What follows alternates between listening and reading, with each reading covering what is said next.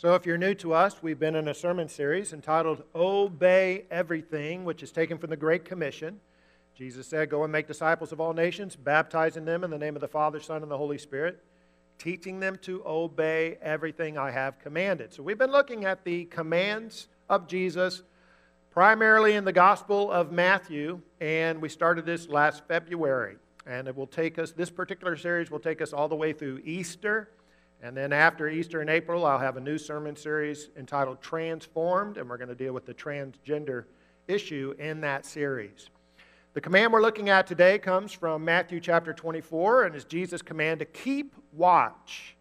Keep watch. So we're going to keep watching today, and he said that in the context of his second coming and the end of the world. So it's kind of important. And here's, here's something for you. By the end of this message today, I'm going to tell you when Jesus is coming back. That's right, I've puzzled it out, and uh, I'll let you know. And my presentation will be so compelling that 99% of us here are all going to agree with me on that. And some of you already know where I'm going with that. But before that, what does it mean to keep watch? Well, as usual with me, it means three things. First of all, we want to keep watch in a socio political way, and we do that by understanding the times. It means to understand the times. Matthew 24, verses 1 through 3. As Jesus was leaving the temple grounds, his disciples pointed out to him the various temple buildings. But he responded, Do you see all these buildings? I tell you the truth, they will be completely demolished. Not one stone will be left on top of another. Later, Jesus sat on the Mount of Olives. His disciples came to him privately and said, Tell us, when will all this happen? What sign will signal your return and the end of the world? Now, I want you to notice that the disciples have asked Jesus two questions. They thought it was one question, but it's really it's two questions. They said, "When will this happen?" was question number 1, and that was in relation to the prediction Jesus made that the temple buildings would be destroyed. When, when will that happen? And then the second question is what sign will signal your return and the end of the world? That's question two. So that's critical for understanding the structure of Matthew 24, making the right applications here. So I know we have a lot of Bible students here this morning as well as students of history. And some of you know the answer to the first question that the disciples asked, which was, When will this happen? When will the temple be destroyed? And if you know, just tell me, when was that temple destroyed? What year? Well, close, Steve. Not AD 79. HT? AD 70. AD 70. That's when the Jews, having rebelled and rioted against their Roman overlords one too many times, Rome sent their army against Jerusalem under the leadership of a future emperor named Titus. This is about AD 66. He laid siege to the city of Jerusalem, and in AD 70, the city of Jerusalem fell and was destroyed and that temple was leveled. It was destroyed in AD 70, just as Jesus predicted. Jesus, this was actually a judgment against the nation of Israel, culminating in the destruction of that temple. And that's why Jesus says in verses 34 and 35 I tell you the truth, this generation will not pass from the scene until all these things take place. Heaven and earth will disappear, but my words will never disappear. This generation, the generation that Jesus was talking to, he said, will not pass away until all these things have occurred. What things? Everything he predicted up until verse 35. All of those signs in those 35 verses were fulfilled. They have come to pass. They were signaling the destruction of the temple in AD 70. We're not going to get into the weeds of all those signs. But just we're just taking the 20,000 foot view this morning. But he predicted things like false messiahs and prophets and wars and rumors of wars and famines and earthquakes, persecutions, all of that leading up to the destruction of the temple, including this Old Testament formula for God's pronouncement of judgment on a nation. He says this in verse 29 The sun will be darkened, the moon will give no light, the stars will fall from the sky, the powers of the heavens will be shaken. That did not happen literally. His Jewish audience would recognize this as a symbolic, apocalyptic formula that the prophets in the Old Testament used when God was pronouncing judgment upon a nation. They used it against Egypt, against Assyria, against Babylon, and against Israel. So this judgment took place. That's why Jesus says to his audience in verses 16 through 19 Then those in Judea must flee to the hills. A person out on the deck of a roof must not go down and into the house to pack. A person out in the field must not return even to get a coat. How terrible it will be for pregnant women and for nursing mothers in those days. What difference would any of this make if Jesus was talking about the end of the world? What difference was it, would it make if you were a, a pregnant woman or a nursing mother or sweet 16 and never been kissed? If it's the end of the world. But if Jesus is warning his followers and his disciples, when you see these signs, you need to evacuate out of Jerusalem post haste, no time to be lost, then it makes sense. And that's what they did. Now, historically, we know during that AD 70 destruction, Josephus, the first century Jewish historian, estimates over a million Jews lost their lives in that siege and in that battle. But no Christians, as far as we know, no Christians. Because the Christians had fled the city, as Jesus had told them to. Ancient historian, 4th century historian Eusebius writes the people of the church in Jerusalem were commanded by an oracle given by revelation before the war to those in the city to depart and dwell in one of the cities of Perea called Pella. And to it, all those who belonged to Christ traveled from Jerusalem. Another ancient historian, fourth century historian, Epiphanius, he writes After the exodus from Jerusalem, all the disciples went to live in Pella because Christ had told them to leave Jerusalem and to go away since it would undergo a siege. So, even though all those signs have been fulfilled, they're not really relevant to the second coming or the end of the world. I, I still think there's an application for us today. And Je- just as Jesus was warning his disciples to pay attention, to keep watch, and watch for these local signs in the social and political environment, we can do the same thing. We need to stay engaged and be aware of what's happening in our society, what's happening in our culture, what's happening politically, so we can do like they did minimize the danger and the suffering to our families and our people. And they totally exempted themselves from the horrors of war. And I say, stay engaged. We don't want to withdraw, we stay engaged. When Christians stay informed and engaged socially, politically, and culturally, we can advocate for good law and advocate for against bad law and bad policy, and that's just another form of neighbor love. It's one of the ways we are salt and light in our community. A lot of our, our Christians and our church members are very active in our socially and go to the school board meetings and advocate or are politically active. I think that's good, not bad. That's not making politics your God. God is still our God, but it's wanting to influence our society and be salt and light. So that's number one. Understand the times. Uh, a second way to keep watch eschatological watchfulness. Eschatological watchfulness. Mind the time. Mind the time. Let's look at verse 36. Jesus says, But about that day and hour no one knows. Now, so here in Matthew chapter 24, Jesus pivots. First 35 verses are dealing with the destruction of the temple in the city of Jerusalem. From verse 36 on, Jesus is talking about, he shifts, answers the second question What is the sign of your coming and the end of the world?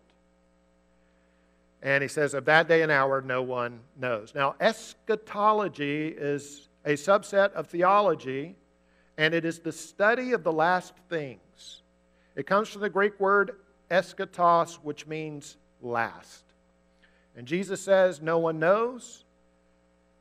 And basically, what about the signs? Steve, if that's the case, no one knows the day and hour. What about the signs? I mean, what about the beast? What about the man of lawlessness? What about uh, 666 tattooed on the forehead? What about the chip the government's going to try and implant under our skin so we can't buy or sell without their permission? What about the events in the Middle East? What about the Left Behind series of books and movies? What about all that, Steve? Glad you asked. Let's continue with Jesus' teaching, verses 36 through 39. But about that day and hour, no one knows, not even the angels in heaven, nor the Son, but only the Father. As it was in the days of Noah, so it will be at the coming of the Son of Man. For in the days before the flood, people were eating and drinking, marrying and giving in marriage up to the day Noah entered the ark. And they knew nothing about what would happen until the flood came and took them all away. That is how it will be at the coming of the Son of Man. So if we got any signs here, here they are. We got the eating and the drinking sign. You probably saw this one before you came to church this morning, right? Sitting across from your spouse, eating breakfast. Oh, there's the eating and the drinking. Or watching your kids or your grandkids as they ate in their disgusting way. We see this sign typically three times a day with snacks in between. And then the other sign here is marrying and giving in marriage. All right, so there's marrying and there's giving in marriage, and we've got a couple of marriages coming up in our own little congregation. There are weddings on the calendar. Head for the hills. No, there's nothing particularly significant about eating and drinking and marrying giving in marriage. It sounds like business as usual. And I believe that's exactly what Jesus was saying. It's going to be business as usual.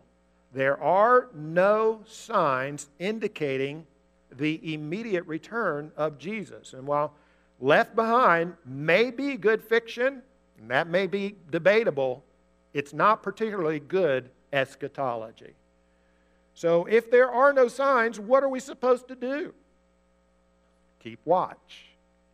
Verses 42 and 44. Therefore, keep watch, because you do not know on what day your Lord will come. So, you also must be ready, because the Son of Man will come at an hour when you do not expect him. Now, we can understand God's thinking on this, knowing human nature, about not giving any signs. I mean, we got any procrastinators out here? Remember, remember when you were in school and the teacher said, All right, class, now at the end of the semester, your term paper will be due. And it's going to be worth half your grade.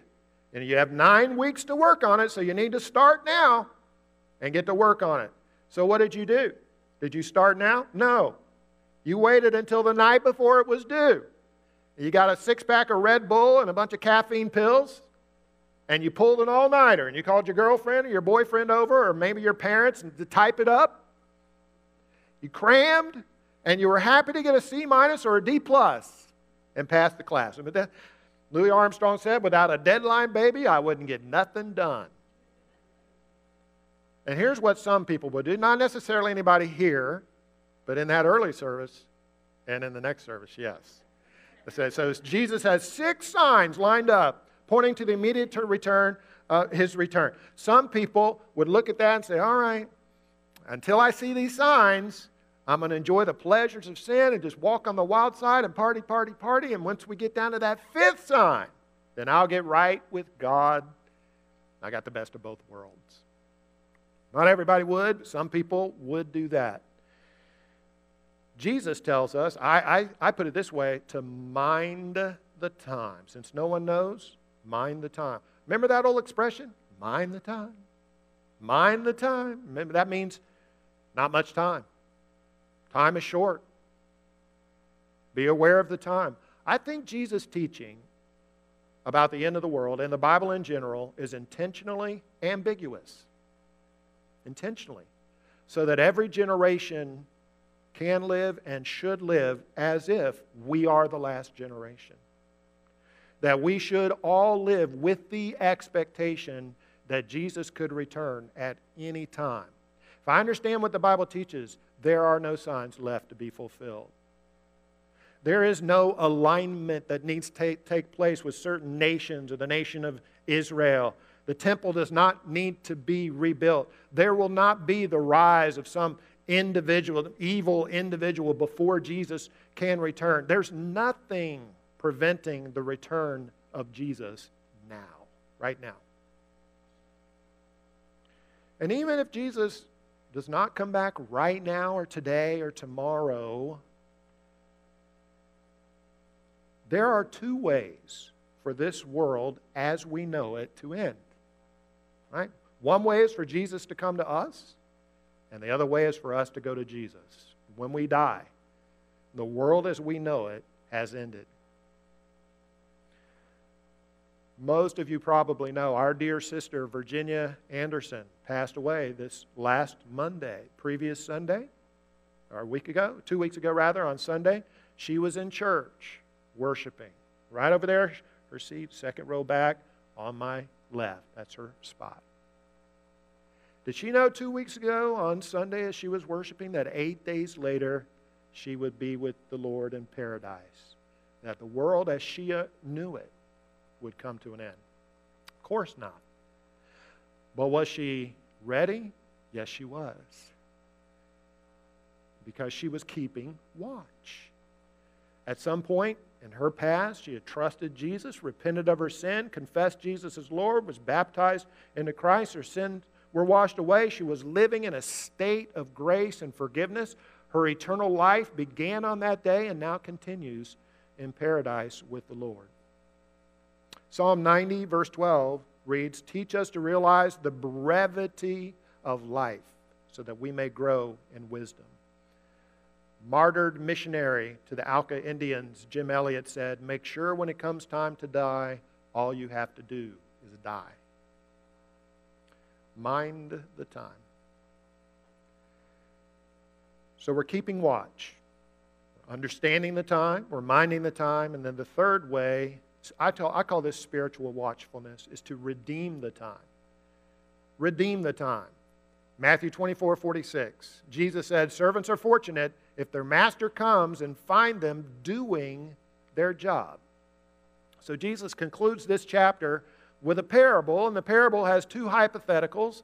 In the first hypothetical, a master goes away, he leaves his business under the control of one of his servants, and while he's gone, that servant is faithful. He takes care of his subordinates. He's doing his job. When the master comes back, finds him working hard, and he's rewarded. In the second hypothetical, master goes away, leaves the servant in charge. The servant thinks to himself, My master's going to be gone a long time. And he begins to abuse his subordinates. And he's partying day and night. And Jesus said the master returns at an unexpected time, surprises him and he is punished very harshly. In this scenario, the way to keep watch is to keep busy. Keep busy doing the good works that we're created in Christ Jesus to do. Jesus said in John 9 4, we must quickly carry out the task assigned to us by the one who sent us. The night is coming, and then no one can work. Back in the old westerns, like with, uh, with John Wayne, he would say, Come on, man, get up, let's get going. We're burning what? Burning daylight. We're burning daylight. William Miller was a devout Baptist and student of the Bible. In 1818, he calculated a date for the end of the world by using a strictly literal reading of the first chapters of Genesis and other prophetic events in the Bible. Miller predicted that Jesus would make his return and the world would end on October 22nd, 1844. After publishing a book about his theory, he set off on a speaking tour of the Northeast. Despite many scoffers and doubters, he steadily gained followers. By 1840, Miller had gathered a sizable following of between 50,000 and 100,000 Millerites, most of whom lived in central and eastern Massachusetts. As the year of the expected apocalypse neared, believers in the prophecy began to give away their belongings. They abandoned their jobs, their crops, they sold their cows and their land. Women cut off their hair, removed the ruffles from their dresses, threw away or gave away their jewelry, and in some cases, everything they owned, wanting to be suitably attired for heaven. Millerites made long white garments for themselves, they called ascension robes. On October 22nd, believers donned their robes, climbed up hills, mountains, the branches of apple trees to gaze to the sky and await the coming of the Lord. When the prophecy failed, the vast majority of Millerites were devastated. Many were impoverished. A remnant continued to believe.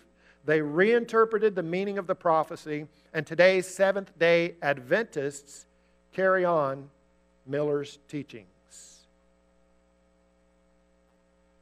Now, my point right here is not just that Miller got the date wrong. Of course, he got the date wrong. But that even had he got it right, his followers were not keeping watch the way Jesus said to keep watch. When Jesus returns, does he want us? Does he want to find us dressed in white robes and sitting on hills or climbing up into the branches of orange trees or on the roof of the church and gazing into the sky? Or does he want to come back and find us in our work clothes?